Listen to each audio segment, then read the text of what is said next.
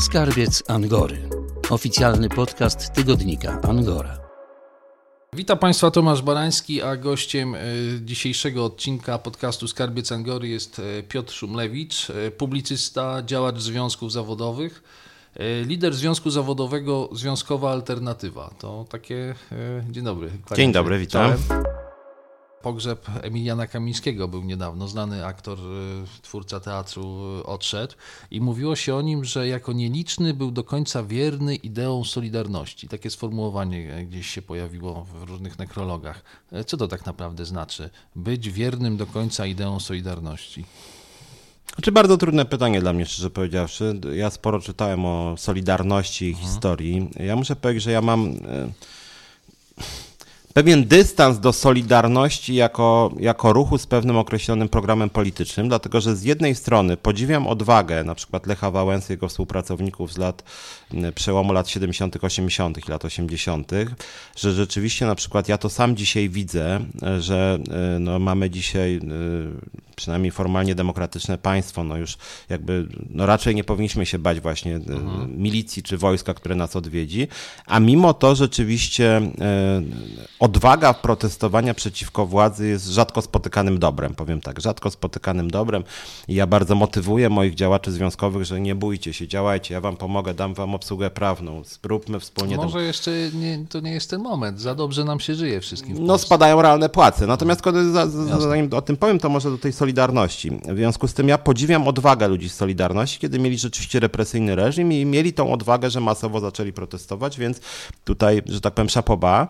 Natomiast drugiej strony Solidarność od samego początku jako związek zawodowy była związkiem chadeckim. Związkiem, który, e, który miał wizję społeczeństwa, powiedzmy bliską e, e, społecznej nauce Kościoła, która generalnie jest mi obca. Co mam na myśli? Mam na myśli to, co zresztą dzisiaj mamy, czyli różnicowanie wieku emerytalnego kobiet i mężczyzn, czyli radykalna różnica w zatrudnieniu między kobietami i mężczyznami, że dużo więcej mężczyzn pracuje niż kobiet. To jest wizja, zgodnie z którą kobiety mają zajmować się dziećmi, a mężczyźni mają zajmować się różnice pracą. Różnice płacowe. Bardzo duże różnice płacowe między kobietami i mężczyznami i co się z tym wiąże? Bardzo duża różnica w poziomie emerytur, już ponad 1000 zł. Tak. E, co się z tym wiąże? E, taki bardzo e, hierarchiczny model rodziny i społeczeństwa. Co się z tym wiąże? Silne związki zawodowe przede wszystkim w tych zawodach, że tak powiem, męskich, czyli mhm. policjanci, górnicy, hutnicy. Tak? My jako związkowa alternatywa mamy około 70% kobiet w naszych szeregach i chcemy między innymi radykalnie poprawić poprawić warunki pracy w tych zawodach, o których no, rzadko się mówi i mówiło nawet w latach 80., czyli pracownicy socjalni, pracownicy ZUS-u, pracownicy opieki. E, no, czyli generalnie rzecz biorąc, my co do wizji społeczeństwa idziemy w, w innym kierunku. Na przykład bardzo ważna jest dla nas równość kobiet i mężczyzn na rynku pracy. Tak? Również jestem zwolennikiem równego wieku emerytalnego, jestem zwolennikiem wejścia kobiet na rynek pracy, jestem zwolennikiem tego, żeby na przykład były bardzo rozbudowane żłobki, przedszkola, posiłki w szkołach po to, żeby właśnie kobiety mogły wchodzić na rynek pracy pracy. To jest do dzisiaj obcy Solidarności i Solidarność już w latach 80. też broniła tego dość konserwatywnego modelu e, państwa i społeczeństwa. W związku z tym tutaj, jak niektórzy też e, mówią, też e, ludzie zaangażowani w tą pierwszą Solidarność, że Solidarność Piotra Dudy to jest coś zupełnie innego, że to już jest część reżimu pisowskiego, Oczywiście, że Solidarność, no to budzi często mój niesmak, jak Solidarność, e, jak Solidarność splata się z władzą, tak jak jest adwokatem Jarosława Kaczyńskiego czy Mateusza Morawieckiego. Natomiast z drugiej strony e, rzeczywiście Solidarność zawsze była związkiem, nazwijmy to prawicowym czy konserwatywnym. E, więc, więc, więc tutaj mi jest nie po drodze z Solidarnością jako liderowi postępowego związku zawodowego. No nie tylko dlatego, że Solidarność akurat dzisiaj splotła się z PiSem, ale że Solidarność zawsze była jednak związkiem, nazwijmy to takim narodowo-katolickim. Piotr Duda to jest e, ten przywódca, e, ten lider związku, e, no, właściwy człowiek na właściwym miejscu. Jakieś dwa słowa komentarza, bo wspomniałeś o tych tutaj relacjach z, z władzą ale jeżeli chodzi o, o jakąś jego, jego drogę do związku, e, jego mandat, e, no oczywiście no, demokratycznie wybrany i tak dalej, to nie ma, nie ma dwóch zdań, ale ale, ale to nie jest chyba do końca tak wszystko idealnie. Znaczy powiem tak, my, my jako Związkowa Alternatywa Solidarnością się nie lubimy. Nie lubimy się uczciwie i szczerze, mhm. obydwu stron, dlatego że no, my jesteśmy progresywni, my jesteśmy postępowi, my jesteśmy za równością, my jesteśmy krytyczni wobec pisowskiej władzy. Oni są z pisowską władzą bardzo mocno spleceni.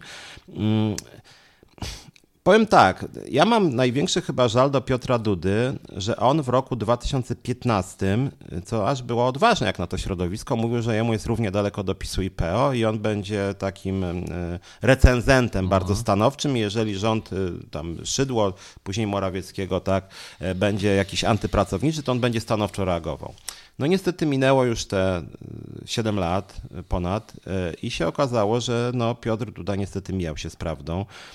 Jak ja widziałem parę miesięcy temu, jak w Zakopanem był jakiś zlot Solidarności, oni tam wpuścili wyłącznie media rządowe, wyłącznie TVP zaprosili i tam był pan Morawiecki, chyba pan Duda też był prezydent i właściwie to było takie spijanie sobie z dzióbków mm, i to, że właściwie Solidarność Piotra Dudy nie protestuje, kiedy mamy do czynienia z radykalnym spadkiem płac w budżetówce, no radykalnym o to, spadkiem o to chciałem zapytać, bo tutaj e, przemycasz różne tematy, ja, ja cię zagłuszam. Są momenty, obszary e, w sytuacji publicznej w Polsce, e, gdzie no nie jest dobrze, tak? Związek jest w ogóle niewidoczny. Głos przewodniczącego gdzieś milknie, w ogóle go nie ma. Właśnie ja jestem, i, i to mnie szokuje, że jednak Solidarność jest związkiem bardzo bogatym finansowo, bardzo wpływowym, ma swoje wejścia w mediach, a mimo to w sytuacji, w której spadają realne wynagrodzenia w gospodarce narodowej, w sytuacji, w której, jak powiedziałem, w budżetówce te e, wynagrodzenia spadają radykalnie, no radykalnie. W sytuacji, kiedy rząd e, obcina środki na ochronę zdrowia, e, natomiast radykalnie zwiększa wydatki na propagandę rządową tak naprawdę, telewizję publiczną. W sytuacji, kiedy rząd zwiększa wydatki na TVP o 35%, a na wynagrodzenia w sferze budżetowej 7,8%,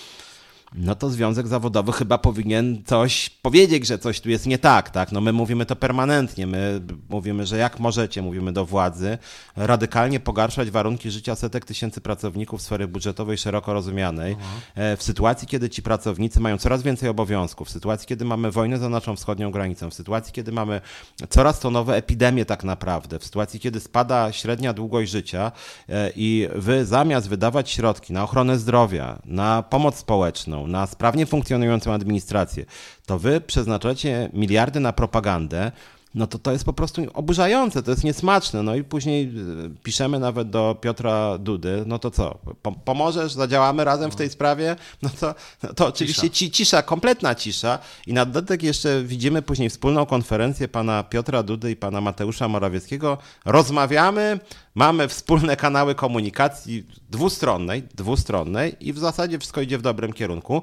no to naprawdę skojarzenia PZPR-u i CRZZ-u, później OPZZ-u, no narzucają się, że to jest taki związek prorządowy, który w ogóle jest ślepy na jakiekolwiek e, antypracownicze e, czy niedemokratyczne działania tej władzy. Zresztą tu jeszcze dodam jeden wątek, bo e, Igor Tuleja czy niektórzy sędziowie nie są członkami Związkowej Alternatywy, natomiast warto przypomnieć, że to też jest łamanie praw pracowniczych to nie jest tak, że, e, że e, represje... o tych represjach, tak, o, o tak. odsuwanie, od orzekania tak, i tak dalej. Tak, pamiętajmy i to też brakuje mi czasem tego w tych mediach, nazwijmy to liberalnych i wśród polityków Platformy czy Lewicy nawet, że tutaj się mówi, że to są działania antydemokratyczne, że to jest niszczenie wymiaru sprawiedliwości. Natomiast dla mnie nawet ważniejszy jest ten drugi wymiar. To jest łamanie praw pracowniczych. Igor Tuleja wygrał prawomocnie przed sądem pracy. I to chodziło o to, że, nie, że wygrał, a władza nie chciała nawet spełnić wyroku sądowego, tak bardzo go prześladowała. No to już są prześladowania naprawdę z lat 80., tak? Że, że nawet jest decyzja sądu, a władza mówi nie, bo my tego pana nie lubimy, w związku z tym on nie będzie pracował. Też w internecie aż huczy. E, padają nazwiska ludzi, którzy śpiewali na tym Sylwestrze Marzeń. I e, komentatorzy, publicyści mówią, że ci artyści myślą, że my wszyscy szybko o tym zapomni, zapomnimy, ale są ludzie, którzy o tym będą pamiętać. No, zaśpiewało na przykład Sławomir, Justyna Steczkowska, Edyta Górniak, e, Marina, Wiki Gabor, Golec Orkiestra. E, ci ludzie pojechali, zaśpiewali, wzięli pieniądze i uważają, że nie ma, że nie ma problemu. Ty, ty też tak uważasz? Znaczy ja uważam, że jest bardzo duży, znaczy tu jest kilka dużych problemów. Po pierwsze uważam, że jak się jest uczciwym człowiekiem, uczciwym artystą, to się nie powinno występować w TVP. To po pierwsze. A po dlaczego? Drugie, Dlatego, że TVP robi bardzo dużo bardzo złych rzeczy, dlatego, że TVP no już jest na, naprawdę ten poziom propagandy, jaki oni osiągnęli, jest e, skandaliczny, jest bulwersujący, jest niesmaczny. Te nagonki na przedstawicieli opozycji. Ja mam wrażenie czasem, że TVP jest e, znacznie bardziej jeszcze brutalny niż sam PiS. Że to jest takie, bym powiedział, radykalne skrzydło PiSu. I to, co wyprawia niekiedy TVP, to są rzeczywiście działania, moim zdaniem, niebezpieczne. To znaczy, ta nagonka na liderów opozycji, moim zdaniem, to jest zachęcanie do używania przemocy.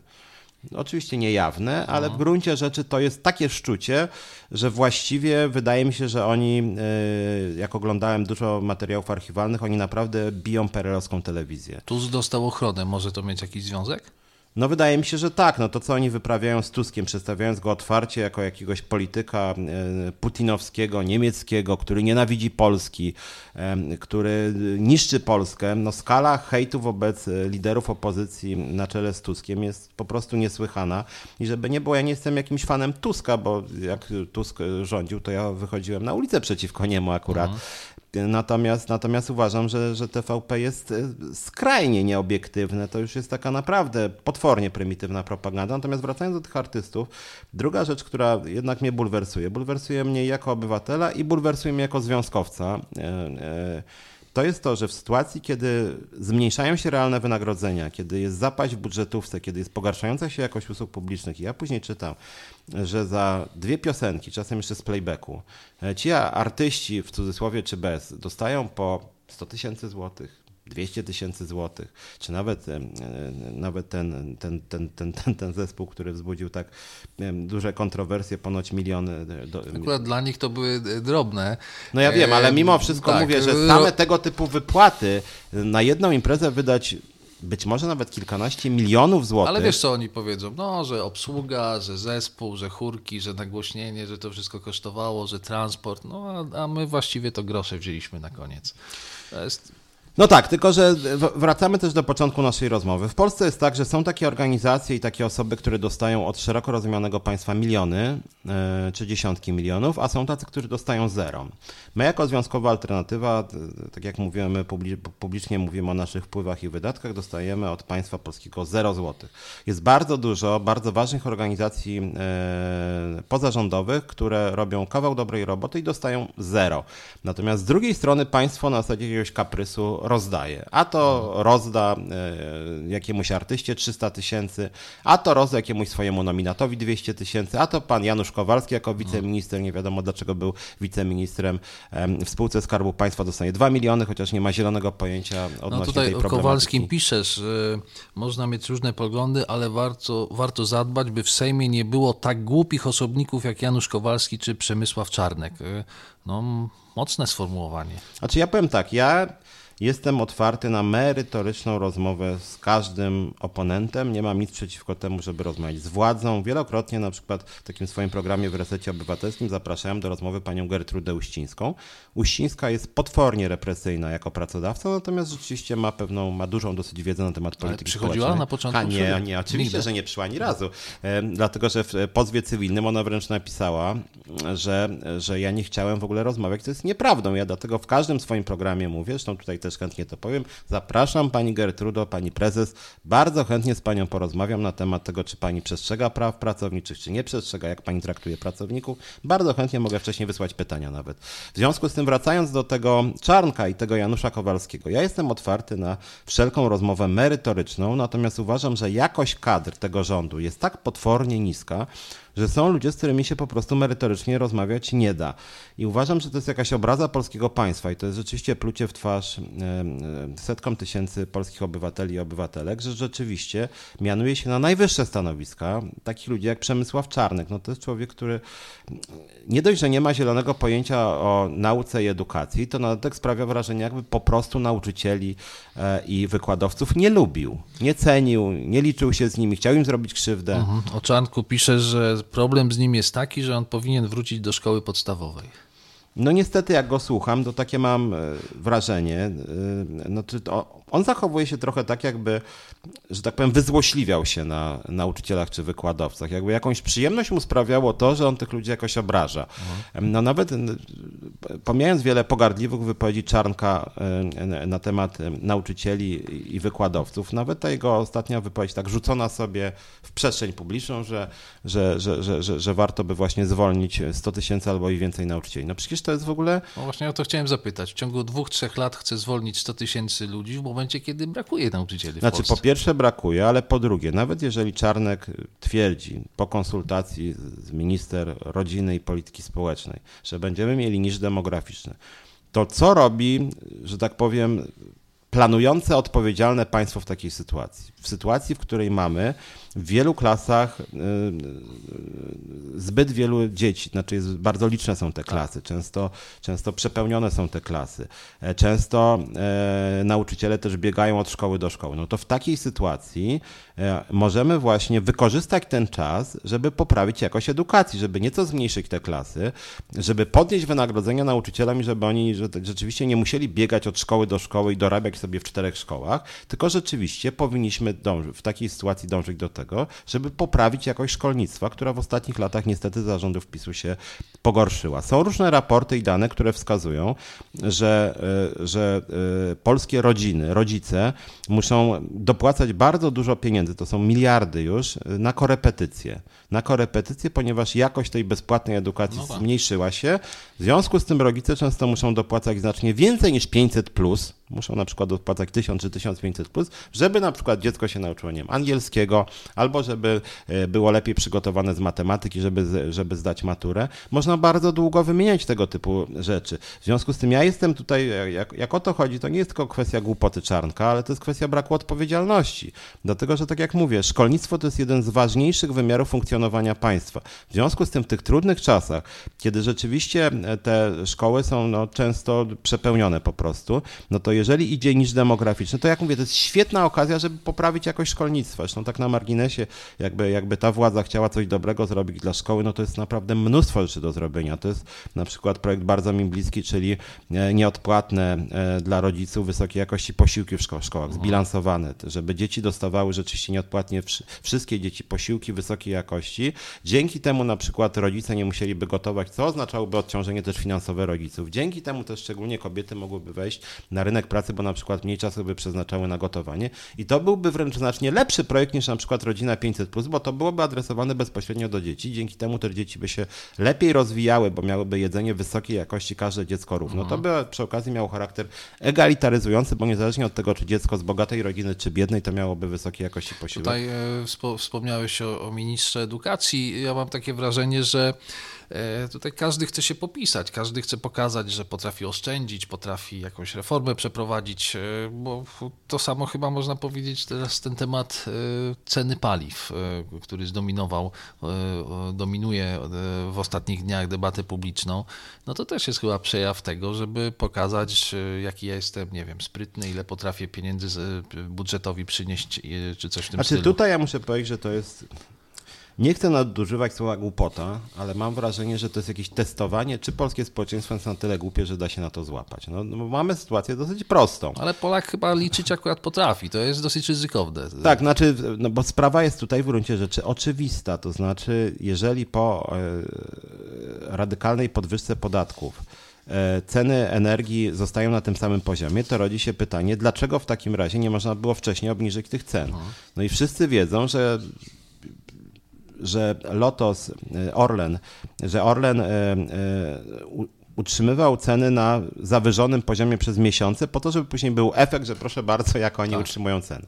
No generalnie rzecz biorąc, to oznacza, że przez co najmniej kilka miesięcy można powiedzieć, że rząd sztucznie zawyżał inflację, na czym traciliśmy my wszyscy. W związku z tym, no generalnie po czymś takim, no ktoś tu powinien stracić stanowisko. Tymczasem do tego powiedziałem o tej głupocie, bo oni liczą na to, że Polacy powiedzą, a w sumie to dobry rząd, bo nie podskoczyły bo nie podskoczyło. No, no, no jest to tak grubymi nićmi szyte. To jest taka, takie kombinowanie rodem jakiegoś, nie wiem, sprytnego ucznia trzeciej klasy podstawówki, mm. który coś tam, nie wiem, ukradł mamie 50 zł. Ja mówię, nie mamo, bo przecież, no przecież ty masz jakieś pieniądze, bo dzisiaj pensję dostałaś. No, no, no, to jest aż tak naiwne, że aż po prostu jakby nie wiadomo, co na ten temat powiedzieć, więc wydaje mi się, że, że tutaj to, jest, to, to, to już jest jakaś taka bezczelność doprowadzona do absurdu. Zresztą ja oglądałem wczoraj wywiad z panem Obajtkiem e, i muszę powiedzieć, że te jego wytłumaczenia w ogóle nie brzmią zbyt wiarygodnie, tak odnośnie tych cen, jak i odnośnie e, fuzji Lotosu z Orlenem e, i tej umowy z tą arabską spółką.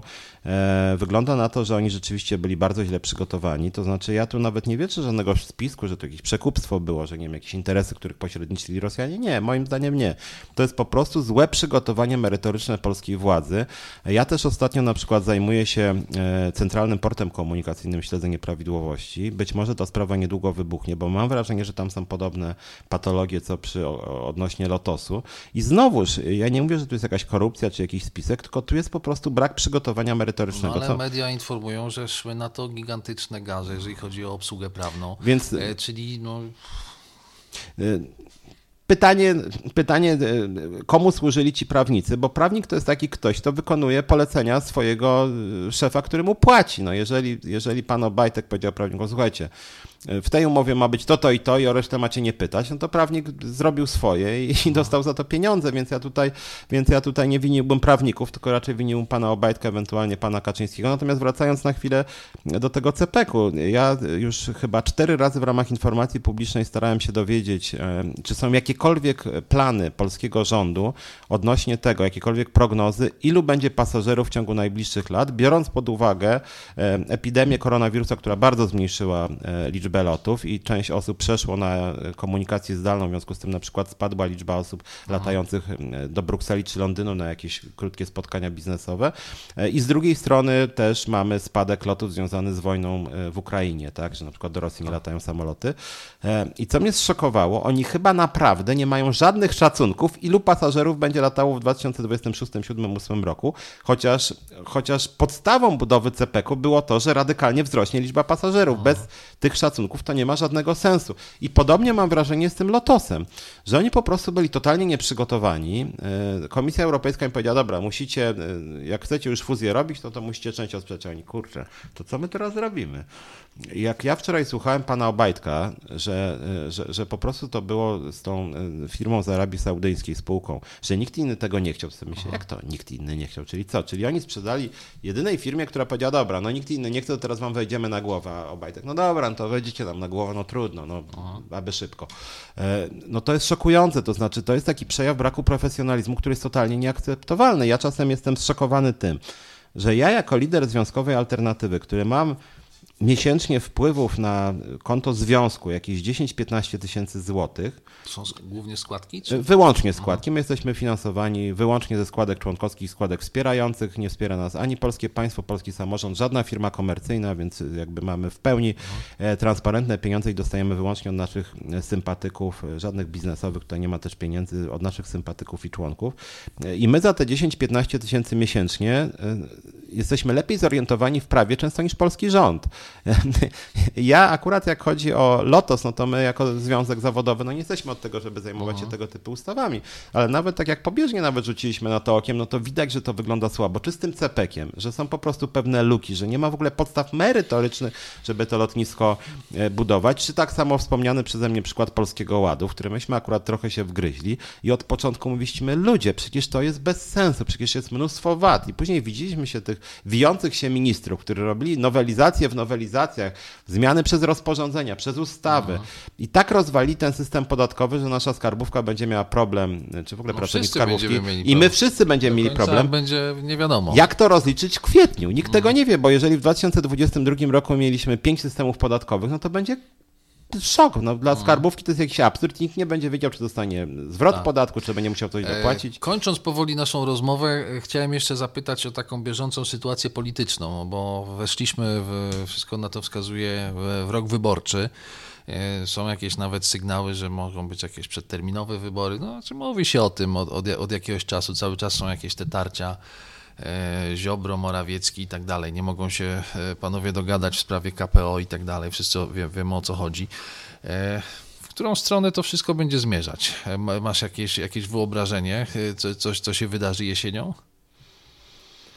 Zawahałem się, dlatego że e, ja cały czas może jestem trochę romantykiem e, i cały czas liczę na to, że trochę się opozycja obudzi merytorycznie, dlatego że moim zdaniem e, władza już jest na takim, mm, bym powiedział, biegu trochę, że tak powiem, schyłkowym, to znaczy zaczyna podupadać, zaczyna kłócić się między sobą, jest coraz bardziej bezradna, jak chodzi o jakieś programy, również ekonomiczne. Władza zaczyna zauważać, że te jej programy rozdawania pieniędzy przestają działać bo mamy też bardzo wysoką inflację ludzie oczekują też po prostu czego innego. Oczekują... Tych pieniędzy jest coraz mniej. Jest coraz mniej pieniędzy. Ludzie oczekują też coraz bardziej sprawnie funkcjonującego państwa, tych wysokiej jakości usług publicznych, o których ja mówię od lat, mhm. jako obywatel, jako lider związku. PiS nie umie e, dobrze zorganizować polskiego państwa, nie umie zadbać o jakość usług publicznych, w związku z tym się zaczyna gubić. I teraz tak naprawdę bardzo wiele zależy od opozycji. W momencie, kiedy, jeżeli opozycja by się rzeczywiście jakoś zmobilizowała, realizowała i rzeczywiście by przedstawiła spójny model państwa alternatywnego wobec tego, co proponuje PiS, to moim zdaniem mogłaby być, y, pojawić się przepaść w sondażach na korzyść opozycji. Natomiast póki co to tak trochę wygląda, że, że czeka, że, że cały czas czeka. Aż się przewróci. Tak, pacjent. licząc, że PiS przegra sam ze sobą i być mhm. może tak będzie, żeby było jasne. Natomiast jako obywatel mogę powiedzieć, no, że przykre, że, że jeżeli e, PiS straci władzę, jeżeli nieudolna, autorytarna władza przegra, to przegra głównie potykając się o własne nogi, a nie przegra dlatego, że po drugiej stronie będzie jakaś całościowa No dobra, a co potem? No ja jako lider związku mogę powiedzieć, my mamy dużo swoich e, rozwiązań. My będziemy w czerwcu mieli walne i będziemy bardzo stanowczo domagać się od e, polityków. Sami zastanowimy się, czy jakoś się w te wybory zaangażujemy. E, natomiast no, my będziemy bardzo mocno domagać się od opozycji, żeby jednak przedstawiła bardzo konkretne rzeczy, które będą mogły też przekonać dużą część elektoratu. Chociażby proponuję, nie wiem, 2,5 razy wyższe stawki za pracę w niedzielę, wysokie odsetki za niepłacenie wynagrodzeń na czas, transparentność transparentność, e, jawność płac, transparentność e, finansów organizacji zaufania publicznego, o których mówiłem między innymi, czyli kościoły, organizacje pracodawców, związki zawodowe. E, my mamy tych propozycji bardzo dużo. Jeżeli opozycja by weszła w tego typu rozwiązania, przynajmniej część, mówię, merytorycznych, konkretnych rozwiązań, nie tylko naszych zresztą, proszę bardzo, niech oni nawet słuchają też innych tego typu organizacji co nasze, to moim zdaniem opozycja byłaby spokojna i by bardzo wyraźnie wygrała wybory. I jeżeli szybko zacznie realizować swój program i na przykład w pierwsze 100 dni, nie wiem, Tusk będzie premierem, Trzaskowski, kto tam jeszcze inny, jeżeli rzeczywiście oni wdrożą tego no, typu to rozwiązania... Ważne, kto będzie, czy, czy Tusk, czy Trzaskowski. Ja wiem, no czy to, to, to, to nie, jest ważne, to jest ale dla temat. mnie jako lidera związkowego, szczerze powiedziawszy, mi jest trochę wszystko jedno, e, to jeżeli oni rzeczywiście wystartują ostro i wdrożą 3-4 mocne propozycje, które pokażą Zobaczcie, drogi PiSie, my jesteśmy też sprawczy, nie tylko wy jesteście sprawczy. My potrafimy wdrażać nowe rozwiązania i zmieniać Polskę. To przypuszczam, że wtedy sytuacja się powiedzmy nie to, że szybko uspokoi, bo w ogóle żyjemy w bardzo niespokojnych czasach, ale wtedy opozycja mogłaby rzeczywiście zachować duże poparcie i trochę by zamknęła PiSowi usta. Natomiast czy opozycja wygra te wybory? To moim zdaniem jednak wiele zależy od tego, czy oni rzeczywiście przejmą inicjatywę, bo ja mam wrażenie, że cały czas PiS ma tą inicjatywę, tylko ma tą inicjatywę i, mówię, jak mówię, potyka się o swoje własne tak. nogi. W związku z tym, no tutaj bardzo wiele zależy od tego, czy rzeczywiście będzie jakaś ofensywa programowa opozycji. Ja serdecznie życzę tej ofensywy programowej, bo jako lider związkowy, jako obywatel bardzo pisowskiej władzy nie lubię, bo ona bardzo krzywdzi moich związkowców i po prostu krzywdzi setki tysięcy Polaków. Ty już raz startowałeś w wyborach e, do Sejmu. Czy e, ta perspektywa perspektywa e, wejścia w politykę jest dla ciebie atrakcyjna? Myślisz o tym? Bierzesz to pod uwagę? Znaczy ja powiem tak, związkowa alternatywa nie ma w swoim statucie żadnych e, ograniczeń odnośnie możliwości działalności politycznej. E, gdybyśmy mieli duże środki i możliwość ale radykalnego... Mówisz o, mówisz o organizacji, tak. ale ty jako lider, jeżeli przyjdzie e, któraś ze stron e, jakaś siła polityczna i będzie cię chciała, nie wiem, wyciągnąć, zaproponuje ci jakieś dobre miejsce na, na listach, bierzesz to pod uwagę w ogóle? Czy, czy, czy, czy, czy, znaczy biorę to pod uwagę, ale nie przez przypadek powiedziałem, że my jako związkowa mhm. alternatywa, dlatego że szczerze powiedziawszy wolałbym, żeby weszła reprezentacja naszego związku, czy to w postaci 20 osób, czy 230 31.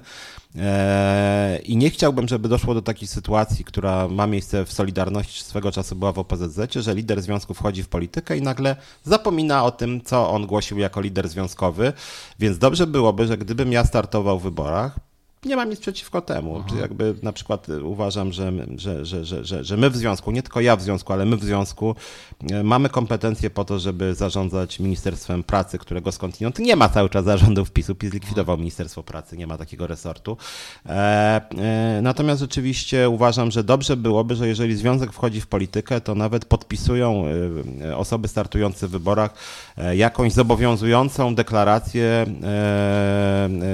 tego, że ci liderzy nie alienują się wobec swojej bazy członkowskiej, żeby jednak byli zobowiązani do realizacji y, programu Związku Zawodowego. Więc ja sam nie wykluczam wejścia w politykę, natomiast jeżeli miałbym wejść w politykę, to wolałbym wejść w politykę z y, wieloma moimi związkowcami.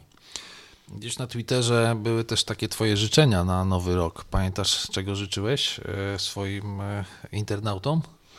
A czy jeśli dobrze pamiętam, to życzyłem, żeby, żeby ten 2023 rok był bez PiSu i ze słabszym kościołem katolickim. Czyli właściwie to, o czym, o czym rozmawialiśmy. E, bardzo dziękuję za rozmowę. E, gościem naszego spotkania podcastu Angory był e, Piotr Szumlewicz, publicysta, lider Związku Zawodowego Związkowa Alternatywa. Bardzo dziękuję. Angora.